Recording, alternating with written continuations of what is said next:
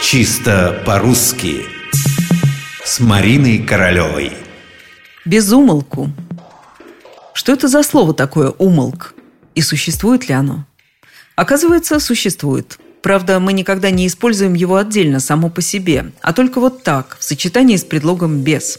Да, кстати, правильно все-таки «безумолку» пишется в два слова. От этого сочетания существительного с предлогом можно образовать прилагательное «безумолчный».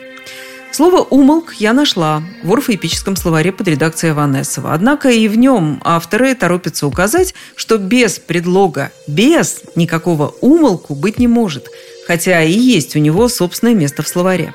Даль собственной словарной статьи слову «умолк» не дал, но упомянуть он его упомянул. От глагола «умолкать» какие существительные можно придумать?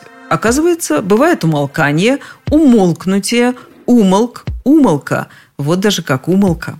Примеры удали, как всегда, восхитительные. На него умолку нет. Так можно сказать про человека, у которого рот ни на минуту не закрывается. Можно сказать и по-другому. Его и умолк не берет. День и ночь кричит без умолку.